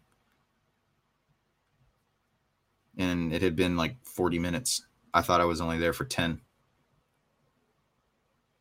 And I remember there were neighbors outside that I I remembered them like milling about, like getting like taking trash out or something like in the driveway underneath where I was standing. So they definitely saw me standing there like staring up. Yeah, it was almost like you were paralyzed in a moment in time. That's yeah. a trip. That's but, very bizarre for her to say, "Hey, why, why were we gone so long?" I was only yeah. gone for 10 minutes. No. Yeah. She yeah. was like, no, it's been like 40 minutes. And I, I was like, oh shit, I got to clock back into work. Wow. So yeah, it was it, it that tripped me out definitely. Well, yeah, and also the polarized sunglasses that you know made the view entirely different. You know, it made them stand out, which makes sense. So very interesting. Have you seen a, a, a tear in the sky yet? Yes, I have. Okay, I won't give anything away, but it just made me think of a scene in that movie with cameras and mm-hmm. different different abilities mm-hmm. of cameras. Mm-hmm. So that's all I'm gonna yeah. say. Go watch it, guys. Not gonna tell you. Go watch it. Okay. Also, so, I will say if you guys liked the movie and you're excited about that stuff, the papers and the data, especially the FLIR stuff that they have, it's gonna get way more exciting. Yeah. Well, you know, they said they're presenting at SCU. That's kind of a big deal. You know, yeah. it's that's that's the science hub, right? So I'm, you know, and I'm also excited because if you uh, look, sorry, total tangent. If you look, the the scientists are really forming together. They're creating a scientific journal on the UAP study, or a study of UAPs. Um, I'm like, that's a great name. Anywho, um.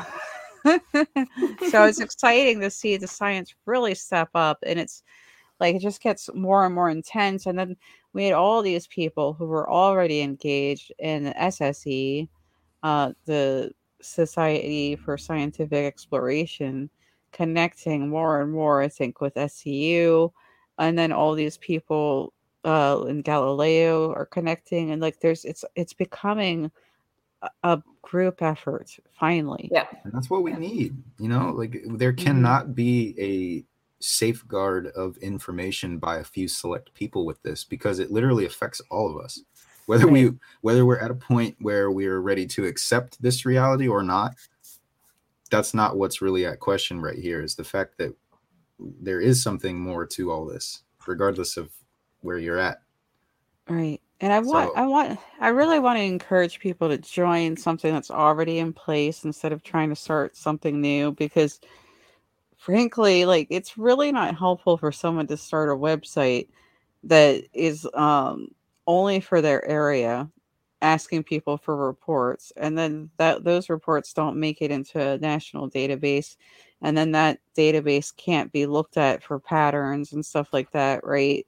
So if if they are reporting to you your small website and then you I'll I'll say this there's a lot of those websites are gone in like 5 years later and they're just sitting on the web dead because people stop updating them right that then that information is lost but if you go to a place like um, you know, MUFON or National UFO Reporting Center and at least give them that information in some capacity, then we're going to have that information for a long time because those people have been around a long time.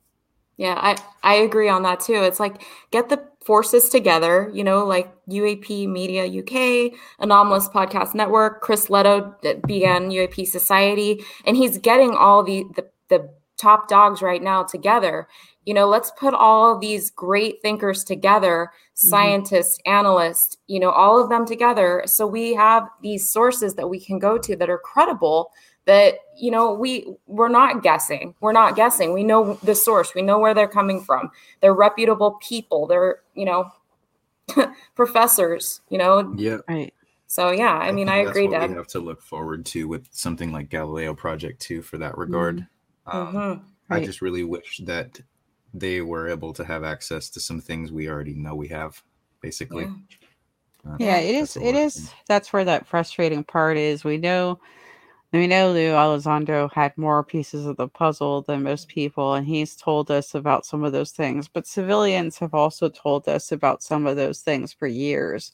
Like I have a book this big about crash retrievals um, by Leonard Stringfield, I think is hmm. his name. Um, mm-hmm. I'm gonna double check. Oh yeah, it's Stringfield. I don't have the first name on it, but yeah, it's like, come on. Yep.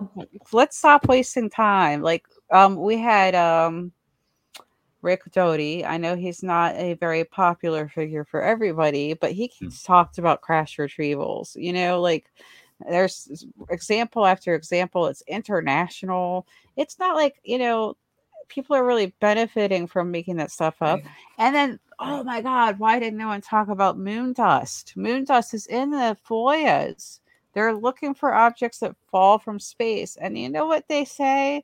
It's in the UFO file, right? Why did they put that in the UFO file? Why does UFO come up, you know, when they're talking about finding objects that fall from space? There's a reason, right? So I don't know. It's just. Mm the I whole thing. When it comes to like the disclosure front, I think it's clear to me after seeing the hearings that there is an apparent gridlock within the ranks right now. Um, I can also mm. confirm that I've heard from completely outside sources within the Air Force that there's stuff like that that happens on a day to day within just normal ranks, having nothing to do with UFOs and completely just militarily related. That that's how things work. That right now there are people within ranks who are for basically following the Constitution and following their oaths, and then there are also those who are just there to get their paycheck, maintain their title and rank and role, and dictate whatever they want. So which in my opinion is very anti-American. yeah, so. I I'm afraid to say it, but I feel like sometimes you know, we're in a little Twitter uh, bubble, right? Sometimes, and the UFO community, even off of Twitter, is in a little bubble. And then the Air Force is the same way sometimes. You know, they're in a mm-hmm. bubble. Everything that they're doing is kind of in that bubble. The way they, they run, like their rules. They're like, even if they meet other armed forces, they're like, well, you have different rules. I've literally been at a dinner where um, there were people from all the different parts of the armed forces, and that happened to be because they all worked at the Pentagon. They still clicked up, like you could see, like there's the, the there, there's the Air Force guys over there, there's the Navy guys over there, there's some Marines over there. They were all pretty separate yeah. still in their little what bubbles. People, what I don't think people realize is the compartmentalization. It's not just within the offices or the the schemes and schematics themselves, but it's it's instilled in the minds of the people who serve. They're I don't want to say brainwashed, but that's what they're told to think from day one of basic training when they sign up for it. So it's a completely different mindset. It's a completely different thought process. And if you are in a position where you're talking about national security and like intelligence related things, those people are the most tight lipped you're not going to get info out of them you know? So, so the fact that we actually have some that are willing to like party with us at this point i think we should be listening to them instead of making them leave and go back to secret ways essentially. It's also i think not a hundred percent a priority for them like okay so That's we were talking part. about graves before we started and he just did an interview and in that interview one of the things he points out is you know, we're doing our um, assignment. And yes, there are UFOs sitting in the sky and they're happening, but we're not here to study the UFOs. We're mm-hmm. making a note because it can be a safety hazard if we run into something that's in the sky hovering. But we're just going to keep doing what we're supposed to do. And that's not the UFOs are not it. so, like, it, it's just like not a huge priority and John Alexander talks about it in his book. Like he went around, and a lot of people are like, "Well, why would we worry about that? Like, why would we do anything about that?" Sure, there's UFOs. I've seen a UFO, but so what? You know, like, like that's kind of how some people are treating it. Doesn't mean, however, that everyone treated it that way. It would be very naive to think the U.S. government was not concerned. Yeah. So, and that's what I would. I guess that's the other flip side to my point of there is a gridlock in my opinion. It seems to me there is a faction that wants this stuff out. Why? Mm-hmm. That's the part I don't know. Um, part of me really thinks that what Tom DeLonge did wasn't like to, to take control of a narrative, but more so he showed the people within suits that hey, there's an actual way that you might be able to have a conversation with people about this. I think now we're seeing the aftermath of that and how people are disagreeing. And I think maybe that has something to do with progress not being as quickly as some want it to be. Um, yeah. Okay. So know. I have a flip side on this. Okay. So initially, they didn't want to tell us because supposedly it was not a national threat, which of course everyone knows is bogus. It's not how that happened. It was what they told us. But now I think they want to tell us because some of them genuinely think it's a national threat. Like they they are concerned about these incidents. Finally, I don't know why it took this long to be concerned because we had so many other incidents. Like how many did it take, right? We had pilots lost, we had helicopters damaged in some countries, and you know, lots of things happened. Um, but I think you know, it's what's happened now is people are going, hey, wake up. Maybe we should be paying attention. And, you know, I've had some people behind the scenes say, uh, you know, if they're really checking us out and just kind of hanging out, maybe we should be a little worried. Yeah. Um, I don't know if you guys picked up on the hearing note, but they apparently from, I guess, June of last year when they did the first assessment till now, they've had a, an additional 400 cases that they got wind of. Mm-hmm. Yeah. Is that regular or is that just recent? I mean, it could also be a question of ours, maybe because they're actually filing it now, so that yeah, they're taking record what, of it. That's what they said. They said some of them are because people are willing to report it now. Yeah, I mean, because great. they redirected the narrative basically, so people yeah. will come forth because of that. Yeah. yeah. So, it, but that's still like, honestly, I lost my train of thought with where I was going with that, but oh. Excessive um, number. It's an excessive number. It's it's, it's yeah. It's seeming to be more so now than it has before. Mm-hmm. Now, I think well, yes, that has to do with the reporting of it, but mm-hmm. maybe that's also they're seeing them more now than they have. I I do feel like there's some yeah. kind of escalation. I think you know we have the technology to really truly capture these things and obviously we have even yeah. though the public's not allowed to see it um even though we got to see that one video yay but anywho um my point is that we have that ability uh whatever these objects are they know we have that ability if it were foreign allies, like at that point, that would be when they'd have to back off because they would know they'd get caught, right? But these things are not backing off. They're sitting in front of those cameras. They're sitting yeah. in front of the sensors and the radar, and they're being demonstrated along multiple platforms. Yeah, and so. I think there's something to be said about civilian sightings too. I mean, myself, but how many other people are now on UFO Twitter as of the last year or two because they saw something they couldn't explain. Right. And, you know? yeah. and even Dude, the ones more, yeah. even yeah. even like Steph, I know you your sighting wasn't like super recent. Right. But I mean, you're talking about this now. Yeah. I mean, after, you know? you know, they started talking about the Nimitz, it did kind of come to light. And, you know, it does it does kind of make people come out of the woodwork when, you know, the it's on television.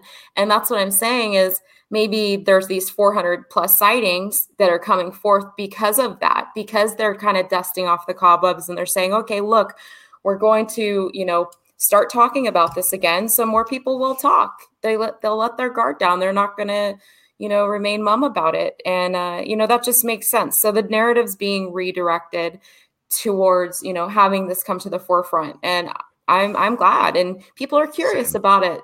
There's, there's people who haven't experienced UAP and are curious about it. And that's, that's a wonderful thing. I'll tell you, I'll share you guys, um, share this with you guys. Uh, Friday night, I was at a company party for my girlfriend's um, she works for a media company here in LA, and I was at their party, and I got pulled aside by somebody who just I don't even know how it came up in conversation, but UFOs came up, and they started talking about the hearings. I got pulled aside from the party because they wanted to know stuff nice. because I mentioned a few things to them that they weren't like aware of, I guess. And I spent the night basically talking about UFOs at a company party on Friday. Love it. People want to know this stuff. I've gotten yeah. messages from my grandparents that want yeah. me to keep them up with what's going on. Yeah, that's why curiosity. Yeah, I definitely feel like that is escalating. Also, I, I'm seeing more and more people who are new to Twitter, you know, coming in. Mm-hmm. Um, I'm I'm I think people are going to uh, the website that I made to try to get information sometimes, and that's kind of what it was for, um, as an introduction. Like a, we talked to, we joked about doing a 101 class, a U, UFO 101 class. Yes. We might, we might have to do like a little video, like UFOs 101. But um, actually, I think other people have done that, and they've done it well. Um, so I think yeah, a lot of people are starting to hear and listen, and the drip effect is slowly working. And then it's also less alarming this way mm-hmm. for them because you know the people behind the scenes. I'm noticing, like, because I I do take it from a psychosocial point of view. I'm noticing a pattern. First, they start with research, then they start with investigation then they go to experiencers and then they come out going, you know what? This isn't all, you know, sunshine and puppies, guys. This is a whole bunch of super powerful craft floating over our military watching us. Mm-hmm. with a lot of people saying they're being abducted. Yep. So yeah. Hmm. Um it, to me it all goes back to the comments of like Haim Eshed and like Paul Hellyer about there being like multiple types of beings out there. And I think all of if that is true, I think they would all have their own agendas and their own modus operandi, if you will. Mm-hmm. Right. So, I, I keep. I you know what if if I had to say probably the book that got me the most, if I had to say maybe my my book encounter, it was Ardy Sixkiller Clarke. And she talks about like meeting these entities. And I cannot get over the one that complains about being out in the cold and blaming the human for disrupting his transportation on a craft. He's like literally like complaining, I'm cold and it's your fault. And he gets in the guy's car. and I'm like, he's so spunky. He's like a little spunky gray alien, right? And you know, um, even like amongst grays, I think they have different agendas, you know, and I think yeah. it's and there's different types. And I think, mm-hmm. yeah, it's I can't say they're all bad, definitely not. But the you know, there's a there's a lot going on, and we don't even know because we haven't really been able to communicate clearly. Either they're not wanting to communicate or they think we're dumb because they're trying and we don't get it. Who knows? But um the thing uh the thing that I started pondering recently is Lou made a comment about that even though they pick up different shapes and different like types of craft essentially that they all seem to they all seem to um show the same characteristics and like right. flight characteristics of how they're mm-hmm. propelling themselves or whatever. Right. So anti-gravity, so, yeah. Yeah. So if that's the case and there are multiple beings or whatever, that means they all had to figure out some specific type of propulsion that we haven't figured out yet. I just want to point out people make a lot of logical fallacies with this. We have a lot of different species on our planet, and True. we have a lot of different cars and planes and helicopters and modes of transportation. So, it, eh, you know, if we always want to compare humanity to aliens, which people do all the time, let's at yeah. least be fair about it. If we can do it, eh, like they could all be from one other planet for all we know, all of them, or so they could have. Like, who's ever claimed? Like, they don't know we don't know that, right? Or they could all be from the same other dimension walking through a portal. Or they could all have been here this whole time. You know, like we don't know. But I guess my point is, or they could all be from Mars. That's a theory too. I don't know if you guys know that one. That was, they just hopped over.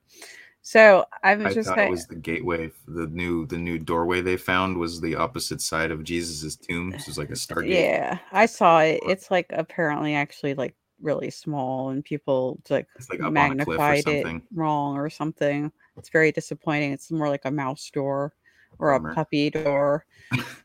but anywho, so I guess like people just make all these fall- fallacies with these arguments, like, oh no, there's no way they could have traveled from another planet. And I'm like, oh, like in 13 billion years, they couldn't have done it. Like, oh, well, they would have so many issues with interbreeding. Oh, you mean like they might not be fertile anymore and have to make hybrid kids? You know, like there's so many fallacies people make. Or, yeah. oh, you mean like they might have to have lots and lots of ships so that they can breed without having genetic problems? Or they might have to have a really, really big ship that, you know, is really huge and can be seen by people like Avi Loeb, you know, so that they could breed. I mean, I don't know. I just feel like people make a lot of like bad arguments saying nope can't be a thing no my favorite is uh that it's they're not actually physically coming here they've just figured out how to manipulate their consciousness enough that it shows up to us like a physical thing but they're just yeah. like sitting and chilling wherever they're at that's always yeah. a fun one for me I know. And, and then, you know, obviously, like, so they're just AI, right? So there's so many. Yeah. But, you know, I mean, they could be manipulating us with technology. They could be manipulating us uh, they, by making us think that they're telepathic when they're just actually sending radio waves into our brain. because they know how to do it, right? There's so many things that could be going on. Yeah, it's really hard to tell, but I just um really glad to know that there's other people out there that are going through it as well. Mm-hmm. That's all I got to say. And if I could add, add one more thing, I don't know where this is going to lead you guys, but I really hope that we all have lightsabers when it's all said and done. Yes. Yeah. It's yes, so, Benji. so funny. I was watching right. about some of the weirdest things in robotics and definitely saw something about people doing lightsaber fencing. That's a thing. I where do I sign up for this? Yeah, so I, this could be an actual virtual experience, you know? Full sensory. About, I don't want a virtual experience. I want to like actually yeah, hit somebody a, with a lightsaber. That's yeah, super done. enjoyable.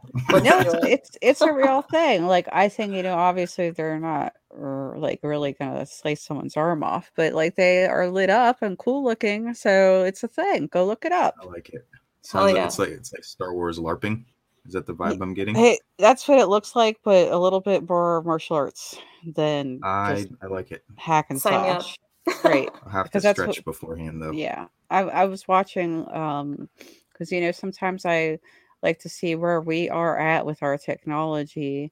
And I won't lie, I was also looking for UFO drones because I'm like, I would like one of those. And I could not find a good one that looked like a UFO. They all looked like a plastic cage. But anywho, yeah, that's where like I went down the path of cool technology going on. I found out about reverse plasticity and they use like metamaterials basically to make reverse plasticity happen. Have you heard about that one yet? No. Is this like nitinol? Is that what you're talking about? It's like um they create the metamaterial, which isn't like as meta as real metamaterials, by the way. It's just kind of right. like it's like a honeycomb, and the wires that are going through the plastic melt the plastic or cool the plastic or hmm. something, hmm. And that changes the shape and it makes the object do different things. I actually hmm. linked it um, on my Twitter. And I'm like, well, that would explain why we see UFOs move because if their metamaterials are heating up and cooling oh, something, it might look like see this. Like it might look like plasma, and that might be why they have those metamaterials doing that. But anywho, I wanted to just point out one thing real quick before we end up wrapping up. Because you kept talking about Merkaba meditation, is that how you say it? Yep. Okay, I have it on my list of 30 pages of links. It's it's on there because someone told me a few days ago to look into it. There's something to be said for that. UFO um, connector, right? Well, I haven't put it I haven't put it on there yet because that hasn't gotten that far, but I put it on there to research because someone told me to do it. How weird is that? I don't think it's weird at all. But then again, I'm pretty weird. So Um, there's something to be said about that. I asked, I forget his name, but he is a remote viewer and he was on that UFO podcast recently. Mm-hmm. And the name is not going to come to me right now at all. Apologies. It better not be Paul Smith because he keeps popping up. Uh, I don't think it was, but okay. he's a he's a trained remote viewer, and I that was one of the questions I submitted, and he said in his like first learnings, like the the classes and things that when he was learning about remote viewing, that the Merkaba was one of the first things that they looked at or that they showed him. He doesn't use it anymore, mm. but that was one of the first like entry hmm. points people have in the remote viewing side of things too. Apparently. Um, well, I will say, yeah. you know, one thing I did talk about on Saturday also is this one thing that works for one person really doesn't work for another. And if you are really self aware, it's sort of like you know if we're trying to connect to this universal internet right which it was i'm just going to keep using that term um there's one soundtrack that works for me really really well but almost every other soundtrack i've tried every other meditation cd or whatever mm-hmm. it's either not worked or given me a headache or kind of annoyed me like but this one works really well yeah. and then i was listening to the monroe um oh. Monroe Institute CD yeah. about meditation with a box, and I'm like, no, not no, but it sounded familiar, and I haven't gotten Aunt Anjali to answer me about it, but I think she used that CD. But anywho, because that's what she said she does. But like the, I think, um, yeah. So I'll, I'll take a look. I'm gonna I, take uh, a look though, because it's it's like a, there's a reason people keep mentioning it. So I'm gonna have to find out about it. I recommend if you're looking at the Merkaba, I recommend it's a book called Beyond the Flower of Life by okay. Maureen Saint Germain. Nice. It's a really good starting point. Um, that's if you're just getting into meditation, probably don't start with that particular meditation because you might find some things that you don't really want to find in there. So I've heard. Um, but when you get to an, a point when you're able to, I guess, control your conscious thoughts outside of just like your your normal thought pattern, I guess. Uh, that's a good one to look into. But the book itself teaches a lot about what the Merkaba is and like how it works essentially. Hmm. Okay. I wrote it down. I definitely don't have the time required for all of the books that I need to get to at this point. I yeah. pretty much just wish I could quit my day job and do this or just split myself into two in a in a very physical way and just have a clone and then absorb it all back together. now I understand why people want to have two souls. yep. I've people ask me all the time if I'm gonna do a channel and stuff, and I I can't because I don't have enough hours in the day to actually make it good. So yep. I, I, yeah, I I wish I had less time at work to do this more.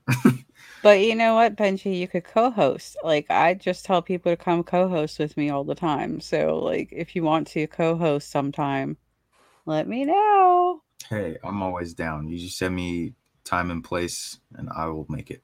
Right, because like that's you know Jesse has come to co-host with me like three times I think since he, I interviewed him, and I every time I meet someone I'm like, you know what, we're gonna be friends. Let's hang out. you know, so yeah, like that's definitely. how I see it. Like I just I love talking to people. I'm also about... in Maryland like once a year, so just so you know. that's so just also so you know, Maryland is where the Blue Book archives are, guys. Not bragging too much, but just so you know, they're here. Um, they and there's a good chance that there's going to be a couple people on UFO Twitter going to go take a look at the Blue Book archives in the future, near future.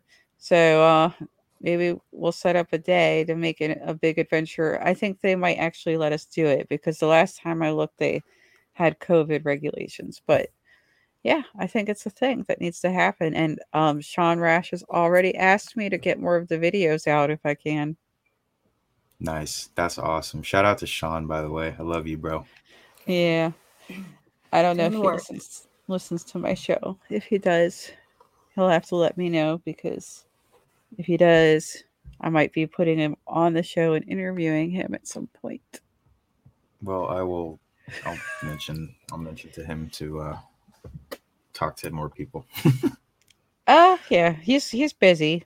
He's, he's very busy. busy. He's very, I know. very busy. I texted him like a week ago and he just got back to me the other day. I know he's he's super busy, but if there's anybody who's working for a good cause, I think it's him. So. Yeah, I know. And he's you know, he's given a lot of people um a summary of documents that they would never bother to read themselves. And I know that because I was doing that for the other documents. He's he's done a lot of um, what I call a FOSI, Air Force OSI, a FOSI, right? And I was doing on Facebook before I even came onto Twitter. I was summarizing all the CIA documents for people, and then I did the DIA documents page by page real quick summaries so everyone would know what the document was about and if they wanted to read it. I got a question for you before we wrap. Yeah. Do you think Lou is DIA? Well, I think he moved over to CIA if I have to be honest. Okay. Just curious. I know that I know that came out the Space Command thing, right? Yeah. But but we found out that when Lou became director of AATIP, he was put into a building surrounded by CIA people and engaged with CIA people. and then he quit his DIA job, right? And probably connected with CIA people, including people like the people who joined with him on TTSA, Jim Semivan, right? So I think if I had to pick, he probably moved over to the CIA, which has a little bit more information because they have been inv- investigating this topic nonstop since the DIA claimed to drop it. Interesting. Okay. Appreciate that perspective. But I mean, they're saying he's um, giving advice to sp- uh, Space Command. Yeah, he could yeah. be. But you know what? I don't know. Like the other the other theory I have is that he could be working with Earth Tech, which is contractually related to the government because he's friends with Hal Puthoff and Eric Davis. I don't know. It's very interesting. I think we're going to learn a lot more about that from his book. Yeah, I think that's the point, right? Yep. The book, the book yep. to say it, to say what it can, to get the stamp of approval to say it, and with that approval, saying, "Well, the Pentagon said this is for real, man. What what else can I say?" Absolutely. We shall see. I think the rest of this year is going to be very exciting. Um, my sources say keep your eyes peeled for summer into fall. It's going to be a pretty interesting time. Uh, yeah. Hey, I like that. You're you're leaving us on the that edge there. Should I say my outro there, Deb? Or yeah, think... we're we're at almost two hours. I think I was just look. It felt like ten minutes though. So yeah, I can. did this really happen? I know, right? Well, Deb, thank you for holding the space for everyone. As always, you're incredible, and I know thank how much you. research you put forth towards your website and um, UFO Connector. If you don't know, um, and Benji, thank you for putting forth your grit and your grind and bringing forth some uniqueness to this this community. And uh, yeah, you were brought here for a reason, so it's really cool to chime in with you. And I hope that we all get to do this again soon. Absolutely. Steph, you gotta tell people where they can find you. All right, all right. Well, um, UAP experiencer experiencers underscore. I'm sorry. Wow. I, I went to the fine. dentist. I have a little bit of a toothache. My apologies, and I'm I'm fighting against this headache. Aww. You can find me at UAP underscore experiencers and all across the board UAP experiencers everywhere else. So IG's got the underscore. That's okay, thank it, you. Guys. Steph, thank you very much for coming in today. And Benji, please tell people where we can find you. Oh, you know, I'm around. Uh, no, I'm I'm on Twitter. It's at Benj I might be. And Instagram is Mercedes with two underscores Benj. So Mercedes Benj. Um, but those are just uh, Twitter is more so like informative thing. Instagram is just kind of my posts and like my friends and myself. So, yeah, Twitter is probably better if you're looking for info. Okay. And thank you for coming and chatting with us. We really appreciate the perspective and the sharing of your experiences and all of that, the insight. As I said in the beginning, you have the insight, you get people thinking, right? So you're like a catalyst Yep. You know, everyone has a different role. I feel like Steph's really there to support people and help them to speak. And I feel like you're there mm-hmm. as a mm-hmm. catalyst to get people to think. And mm-hmm. I always talk about DJs like a glue to get people to stay together. And and Flair is just always there to promote people. Like everyone has their role, their archetypal hey, role. Up. Kevin, when you hear this back later, you were the first person to meme me on Twitter. So thank you, sir. Okay, well, hopefully, I don't even know if Kevin has time to listen to this show. like, he better uh listen to your show. Come on, Kevin. I, you, I know you. You better message me when you're done listening to this. We'll find out. pineapples. Okay, we'll find out. I'm gonna be really amused. You're gonna have to tell me if he ever does it. pineapples, Kevin. Okay. Well, everyone, thank you so much for listening. Have a wonderful day, night, whatever time it is for you, especially those future humans. I love to talk to the future humans. That's so cool. Okay. I wanted to say thank you for listening and take care. This is Deb from Deb's Data Dojo, part of the Calling All Beings podcast network. If you guys want to find me, I'm at Study of UAPs. I'm on Facebook, LinkedIn, Twitter, um, that Instagram, which I went on today and found out a whole bunch of people followed me and I didn't even know. I fixed that. I followed them all back. But anywho, I'll get better at Instagram. okay. But goodbye, everyone. Take care.